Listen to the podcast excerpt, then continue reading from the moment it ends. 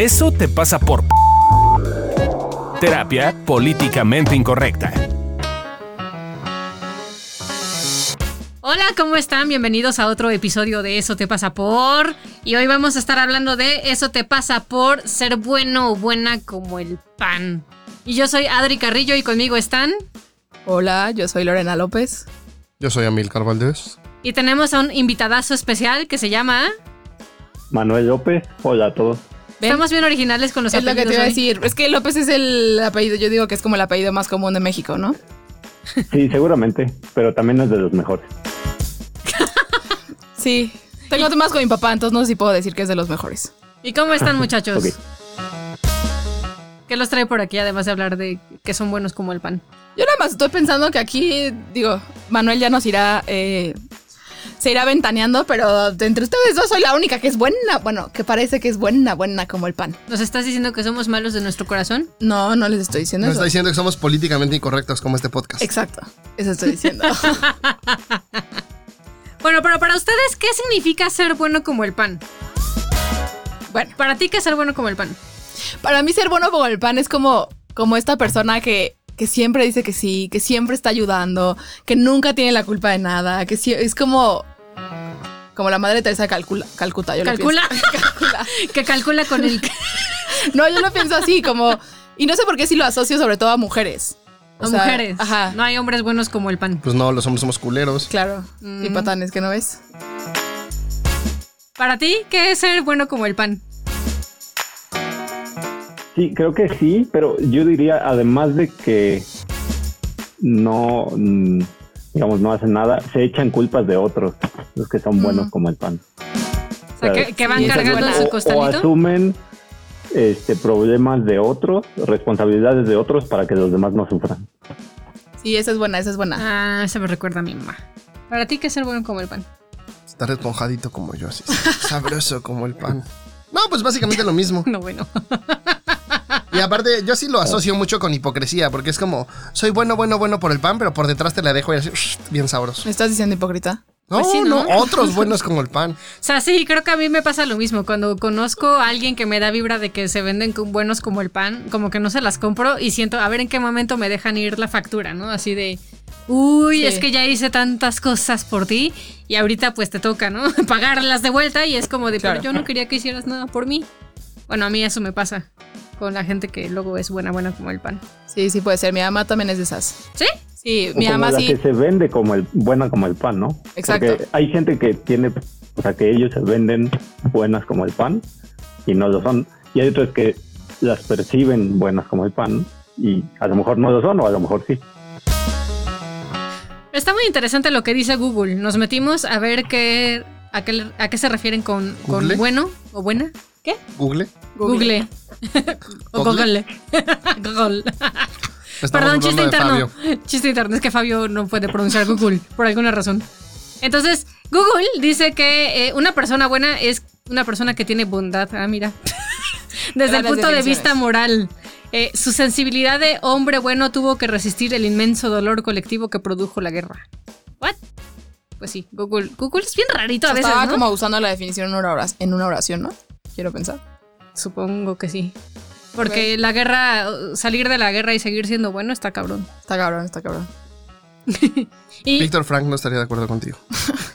¿no? No diría que está cabrón, que sí tiene que ver con un... Pues dice que no salieron los mejores de ahí, pero pues Pero encuentras tu sentido de vida en esa mamada. Eh, bueno es un adjetivo que se emplea para referirse a, a algo en lo que se reconoce un valor positivo. La palabra proviene del latín bonus. Así, bueno o buena podrá ser una persona que actúa conforme a lo que está bien, a lo que es correcto o que tiene inclinación natural para hacer el bien. Mm, Esa inclinación natural está ¿Qué es dudosa, una inclinación ¿no? natural? Exacto.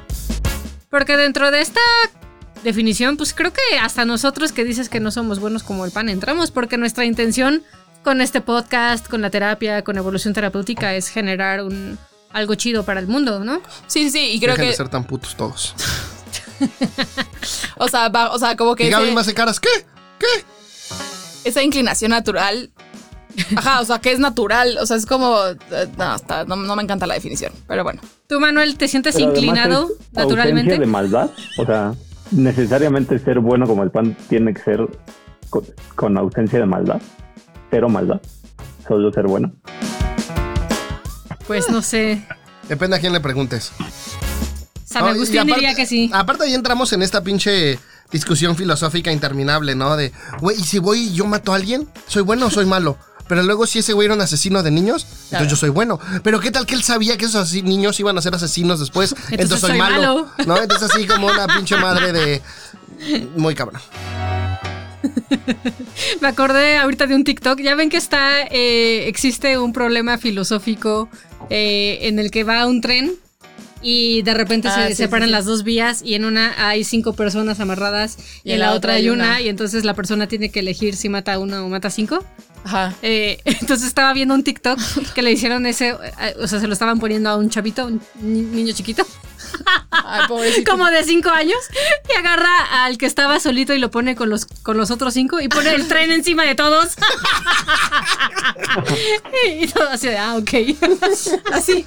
Esa es su inclinación natural, ¿no? Para Este hacer niño juega bien. mucho GTA. O entiende sobre parece sobrepoblación y está disminuyendo. ¿Qué dijiste, Manuel?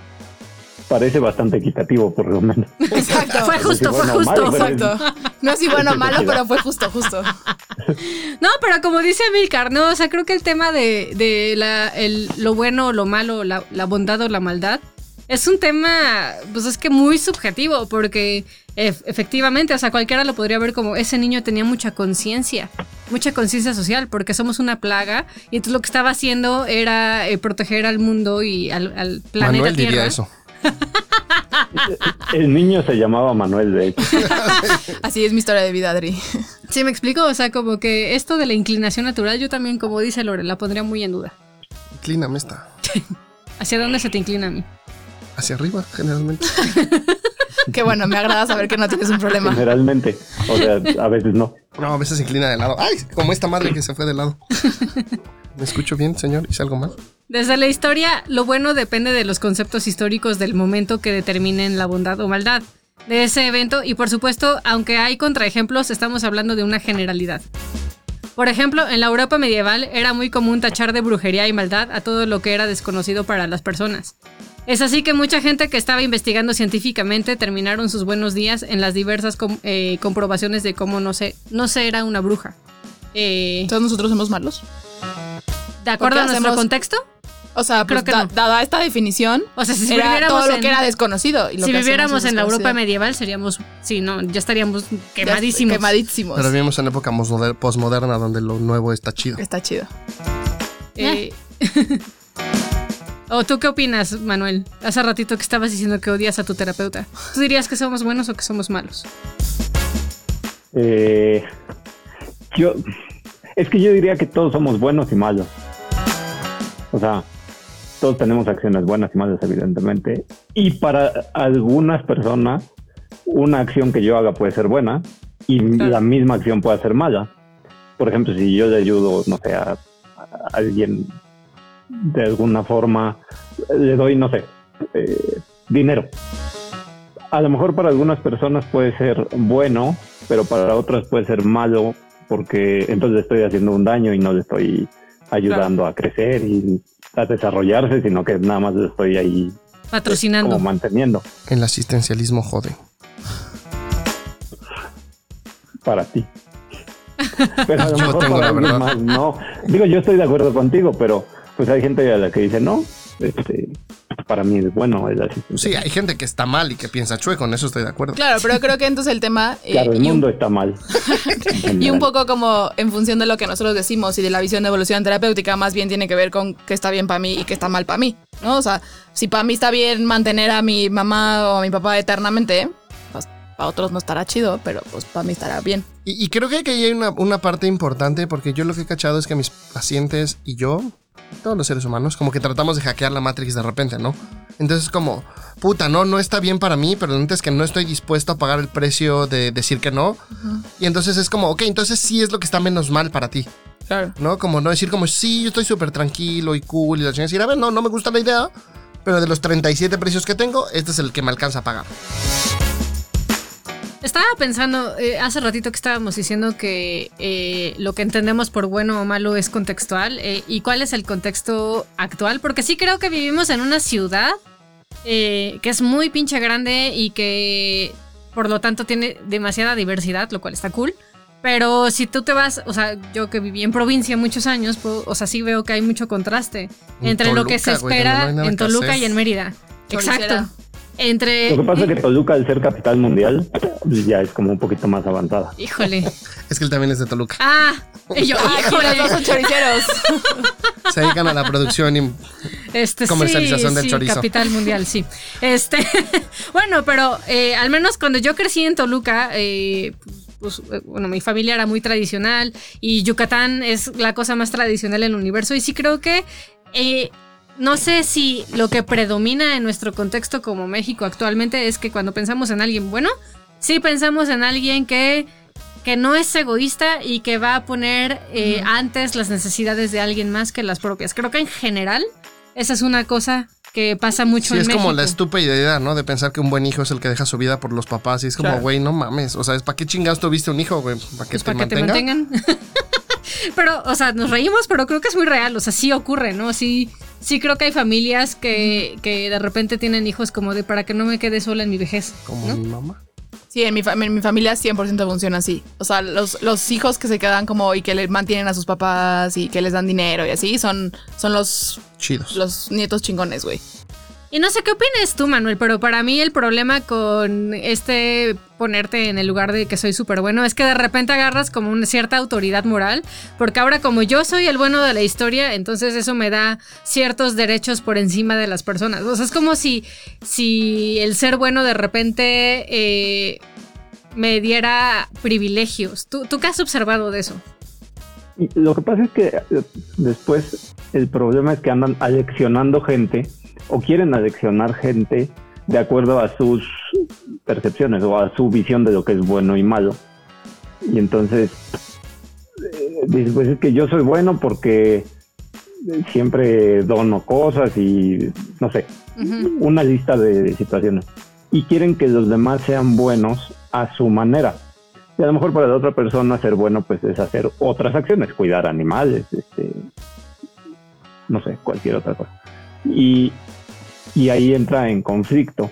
Pero preguntaba yo hace ratito si era, o sea, la bondad necesariamente tendría que ser ausencia de maldad.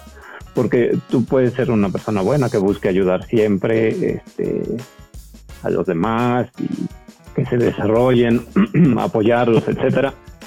Pero por alguna razón tuviste que hacer alguna acción mala. este, a lo mejor mataste a alguien por accidente, eh, o como en los casos que decía hace ratito Milgar, mataste a alguien porque estaba amenazando la vida de tu hijo, por ejemplo.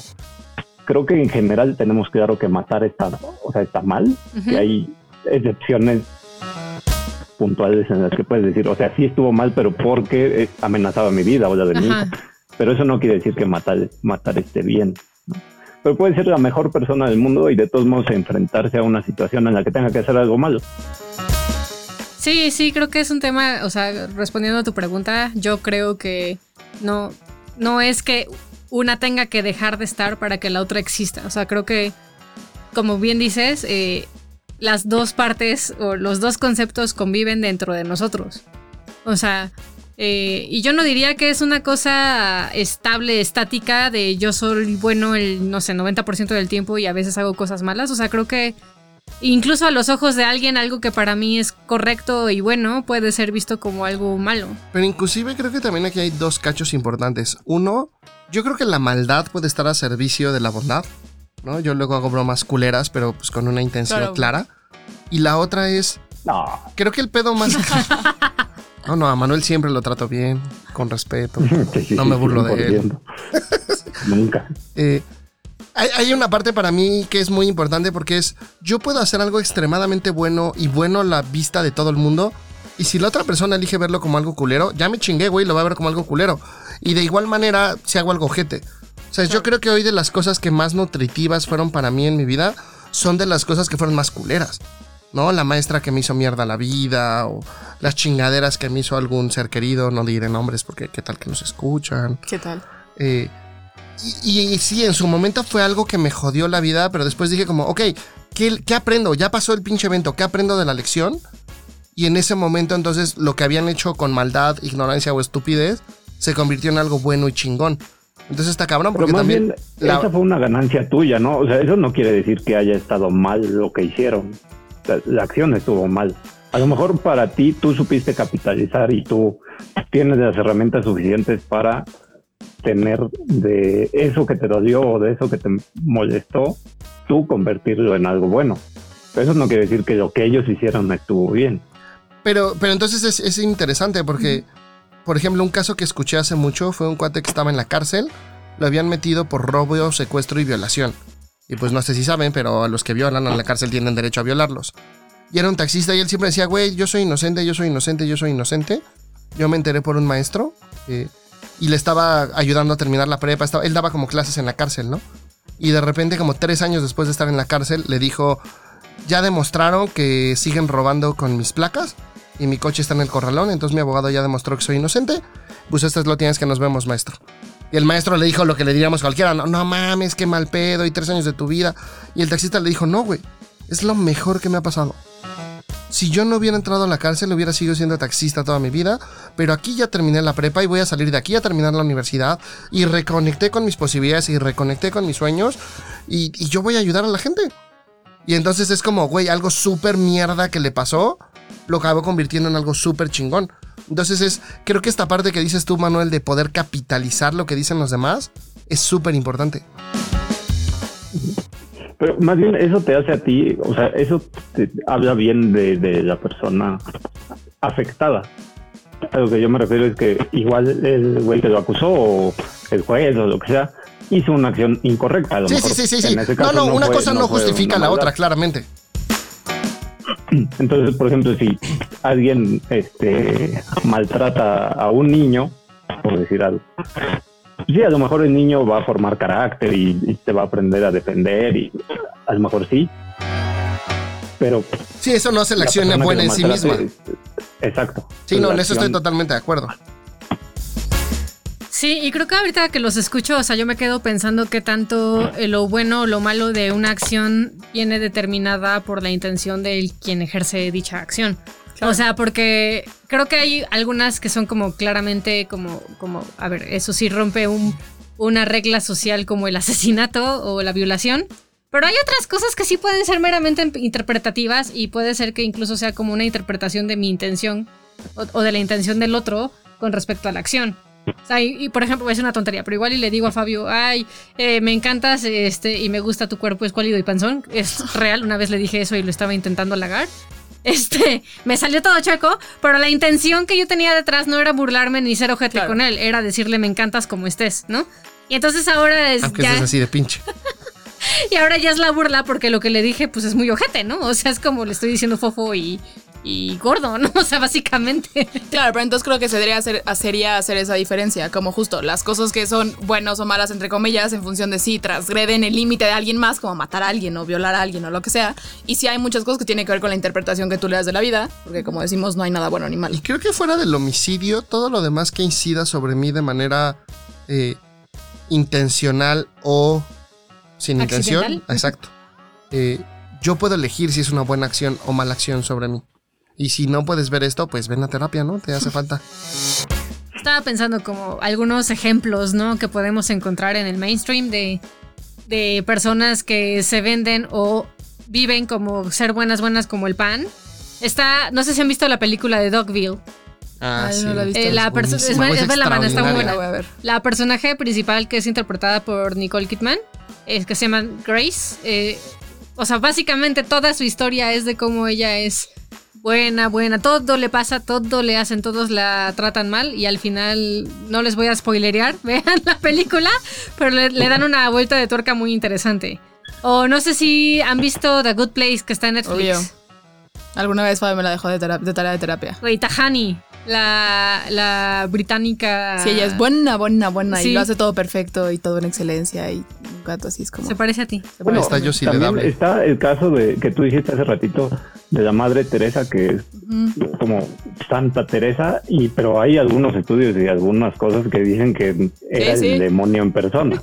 Justo. John Bonachón, ¿Quién es ese? el, de Garfield. Ah, El de claro, es Garfield. cierto. Ay, es pero ese sí era bueno como el pan. Yo creo que si le preguntamos a Garfield, Garfield no estaría de No acuerdo. estará de acuerdo. No, sí, yo creo que no. También creo que todas las, bueno, no sé si todas, pero muchas de las princesas de Disney, o como este estereotipo de princesas de Disney, son como así. Y el mal chiste de. Fabio, no lo mitas. ¿Cuál era el mal- Exceptando a Lea Ah, sí, excepto de Star Amalia. Wars. Cierto, cierto. Pero es que cuando la crearon no era Disney, entonces por eso se sale de él. Pero sí, Cenicienta, Blancanieves, eh, La Bella Durmiente. La princesa todas. Diana, La ¿no? Sirenita. También. Ah, o sea, sí, la como, princesa Diana. como que siento que ocurre mucho a nivel este, Como de la realeza. royalty, de la realeza, exacto, ¿no? ¿O tú qué opinas, Manuel?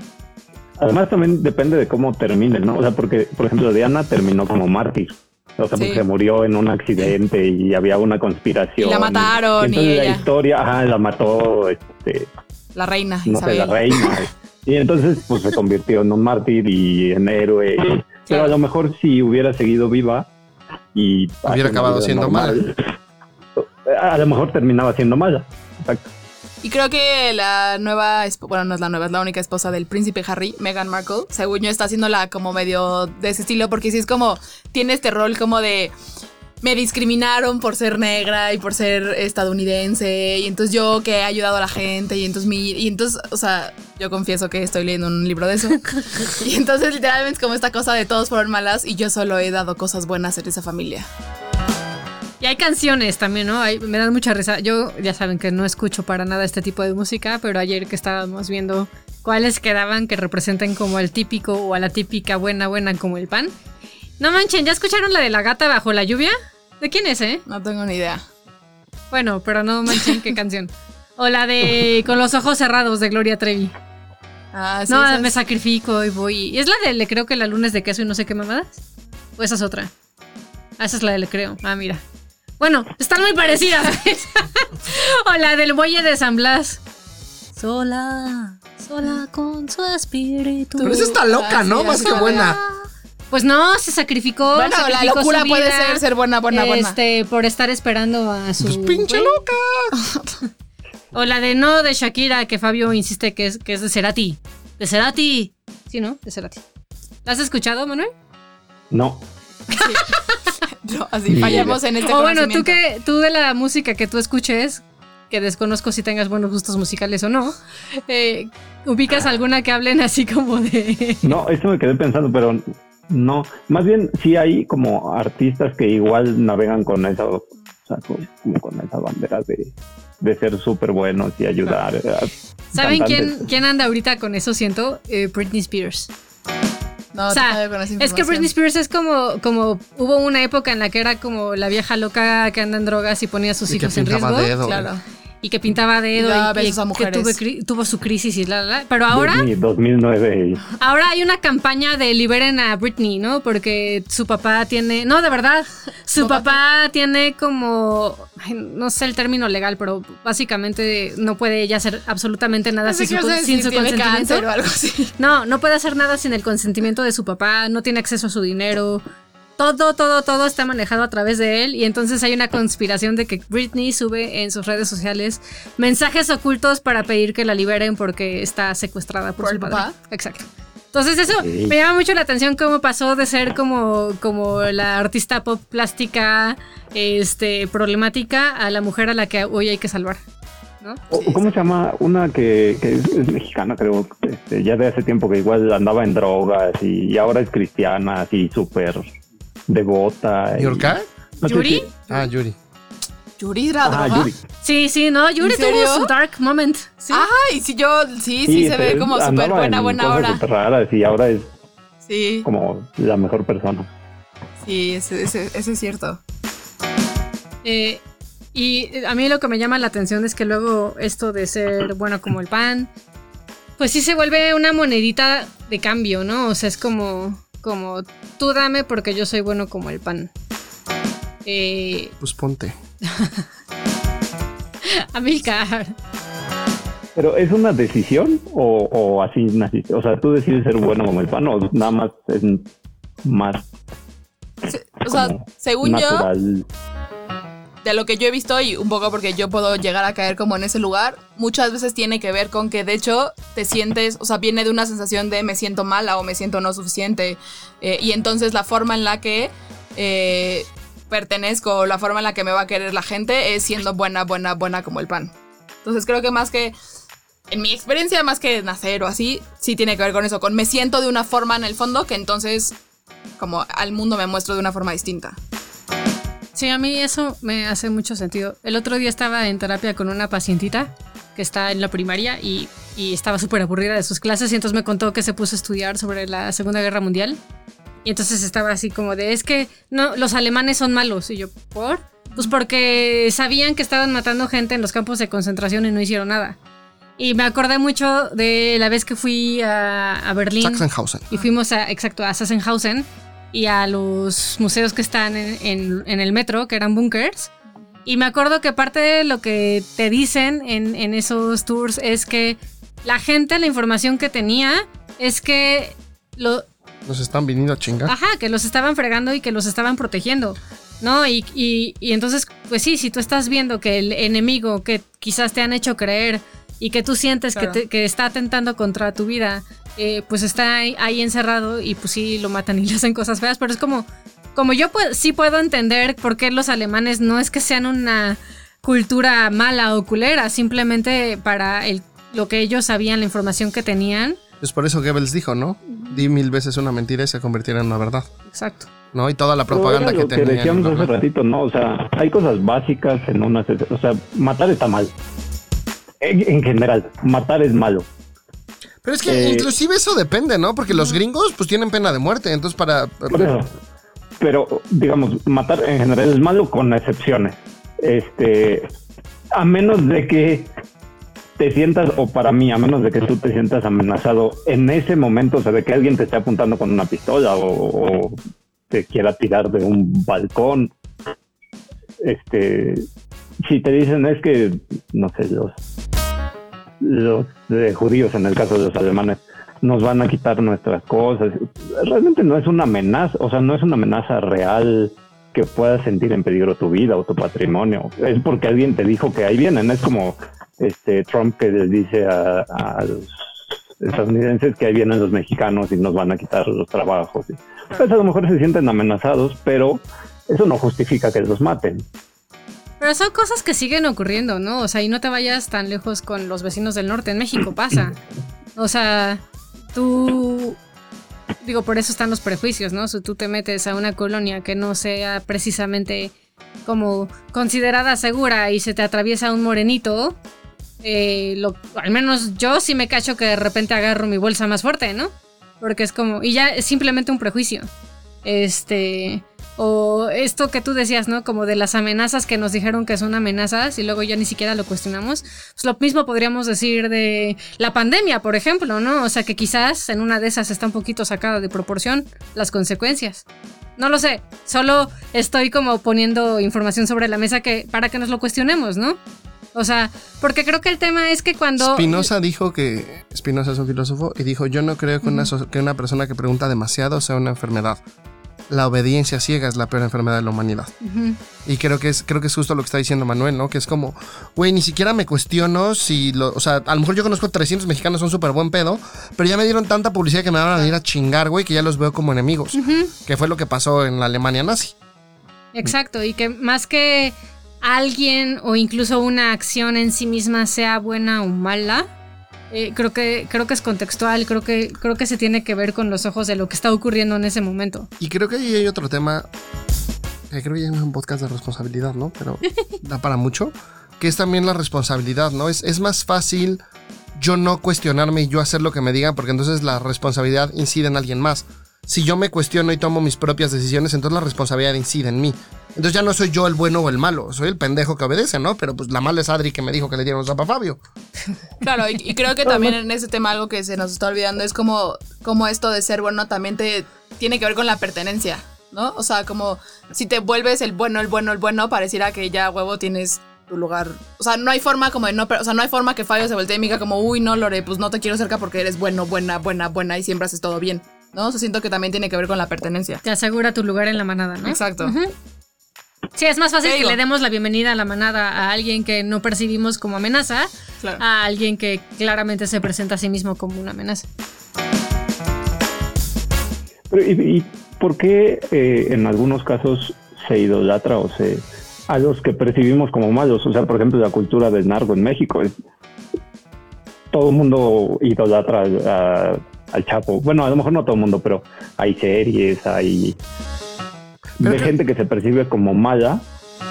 Pero creo que ahí más bien lo que pasa es justo, justo una corriente del miedo. Entonces, como yo tengo miedo, con la gente mala nadie se mete. Entonces me voy a volver el peor hijo de puta para que no se metan conmigo. O a lo mejor me siento muy chiquito y muy insignificante. Entonces me voy a volver un culero. Pero el rey de los culeros para ya no sentirme tan chiquito e insignificante. Yo, yo creo que esa tendencia, tanto de admirarlo como llegar a esos extremos, tiene que ver con sensaciones internas no manejadas. Claro, y creo que también es todo este tema del- de lo contextual, porque es en muchos eh, pueblos de, del- de México, en muchas ciudades, el Chapo ha sacado, o sea, es como... Ayuda un ha ayudado chingo. un chingo, ha salvado gente, da de comida, da Yo, trabajos. yo tenía, cuando estuve de oyente en la Facultad de Filosofía, yo salí, nunca me peló, pero yo salí con una chava de Sinaloa que estaba aquí patrocinada por un narco. Claro. Y les había construido casa a su familia. El, el único acuerdo era que tus hijas no dejen de estudiar. Cuando tus hijas dejen de estudiar, yo te dejo de apoyar. Y la hija estaba en el doctorado pagada por un narco. Y ella estaba en la licenciatura, tenía más de arriba de 9 promedio, porque más era que estudien neta, sí. O sea, si Claro. tenían abajo de promedio de 9, les quitaban la beca a las niñas y a la familia.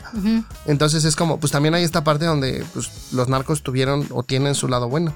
¿Qué es eso, no? Que tiene que ver con cuestionarnos si una persona por sus acciones, las que alcanzamos a ver, además, porque a veces no conocemos todo, eh, ya es mala y entonces se merece nuestro rechazo, o si quizás como, como podamos ser un poquito más empáticos y ver qué le podría estar pasando a esta persona que actúa como actúa.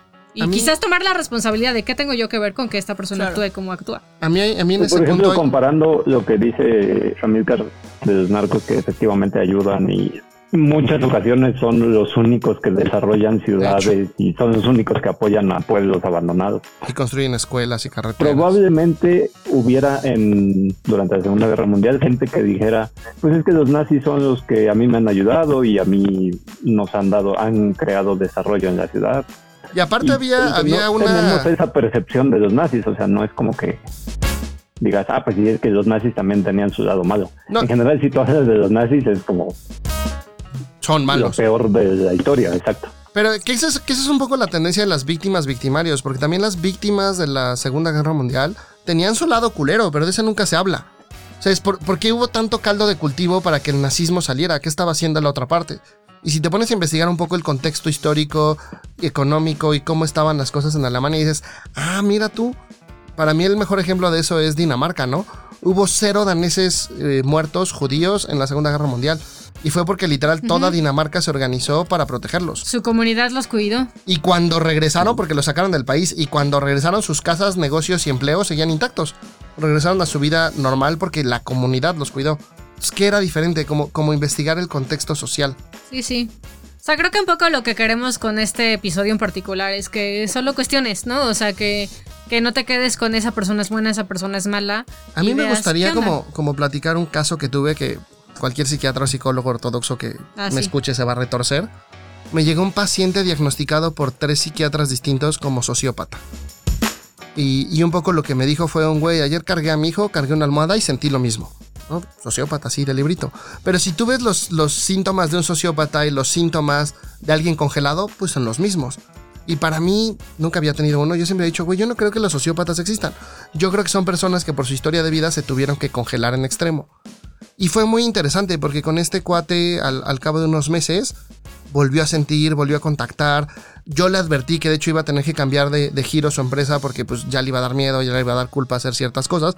Nunca hizo nada malo así como narco, secuestrar gente, bla, bla, pero pues sí daba moches, este, se movía con lana en efectivo, ese tipo de cosas que son muy comunes en los negocios, tristemente en México. Y sí tuvo que cambiar de giro porque ya no le gustaba entrarle eso. Y hoy siente cosas por su hijo, ¿no? Es como le cambió totalmente la dinámica. Entonces yo me preguntaría también qué tanto las personas que son hasta psicológicamente malas, en realidad les está pasando algo más, que si las tratamos de manera distinta, pueden ser personas distintas. ¿No? Como estos africanos que cuando alguien comete un delito en ese pueblito africano, lo sientan en el centro de la aldea y toda la aldea va pasando uno por uno, lo ve a los ojos y le dice todo lo bueno que esa persona ha hecho por ellos. Porque dicen que cuando alguien hace algo malo es que se les olvidó quiénes son y es responsabilidad de la comunidad recordarles quiénes son.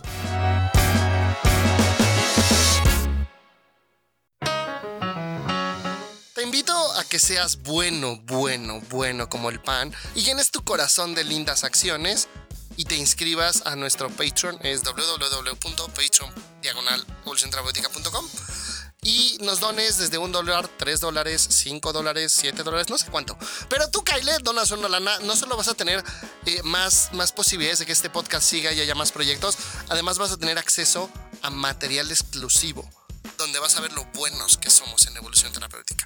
Entonces, saca tu lado bueno y cáete con una lana.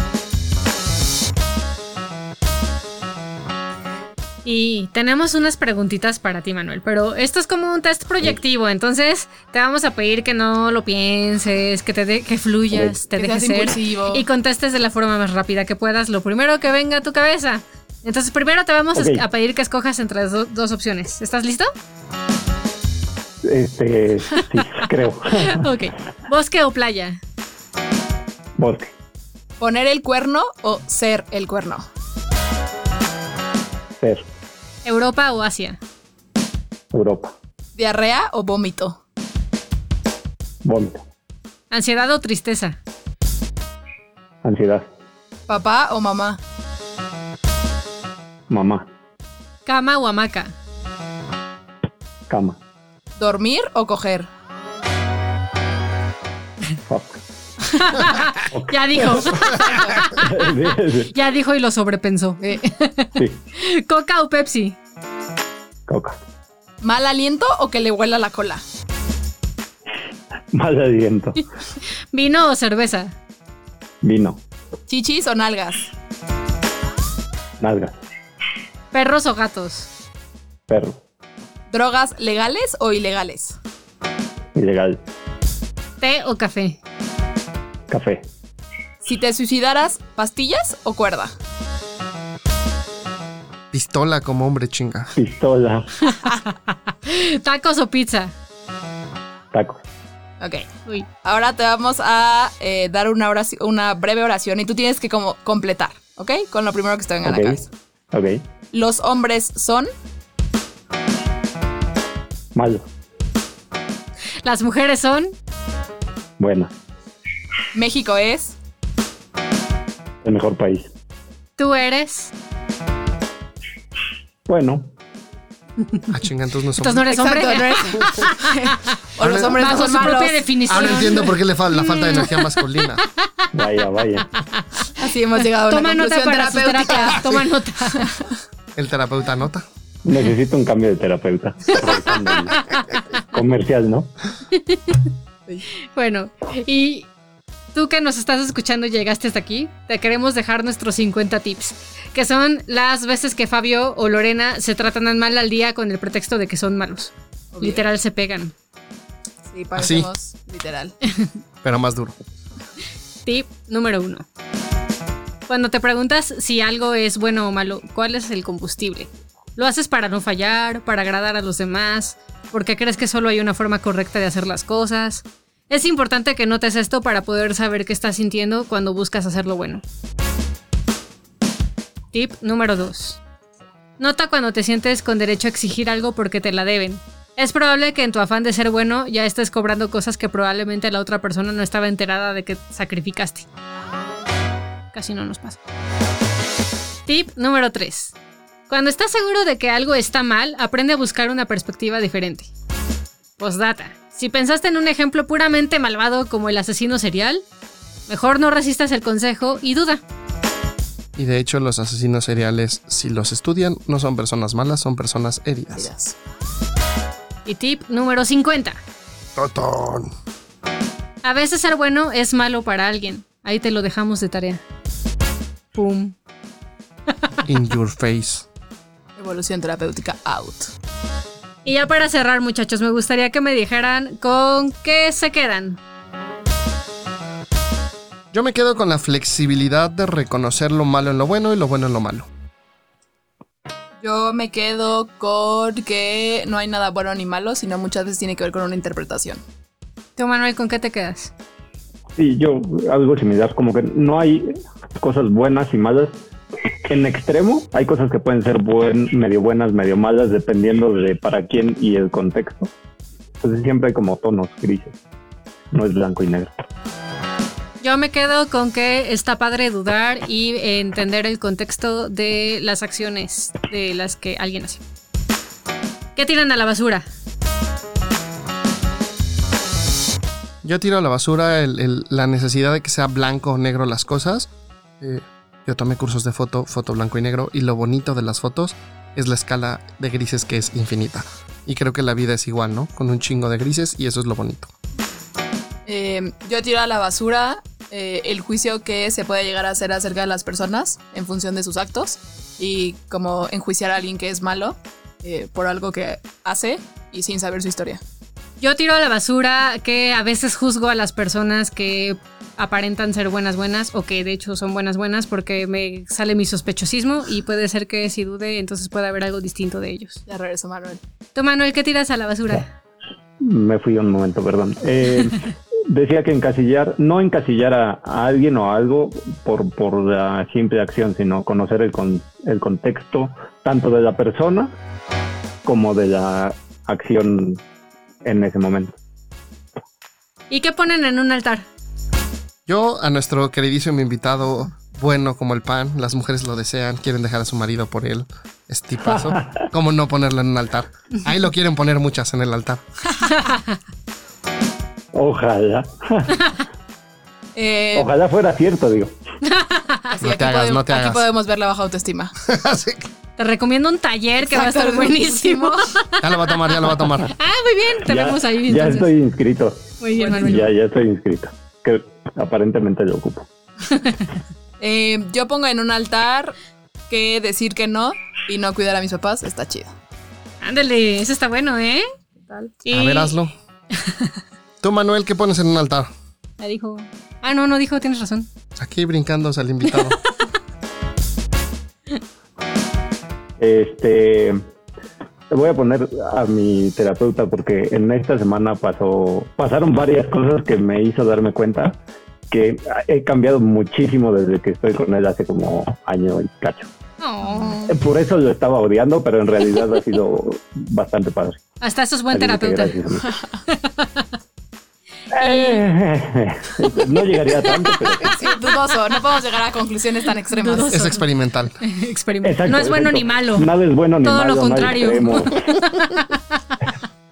Y yo pongo en Así un gracias altar. Milcar por eso. Yo pongo en un altar la escala de grises, que es muy bonita. Muchísimas gracias por habernos acompañado, Manuel. Fue un placer conocerte, eh, Gracias interactuar contigo, molestarte.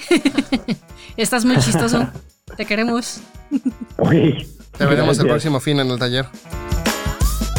Sí, Chicas, si quieren ver un hombre guapo en el taller, inscríbanse, va a estar Manuel. Así, Manuel casualmente no llega el próximo fin de semana. Sí, Con la cámara Así, apagada. uy, tuve, tuve un compromiso que me salió de repente. Cuídense.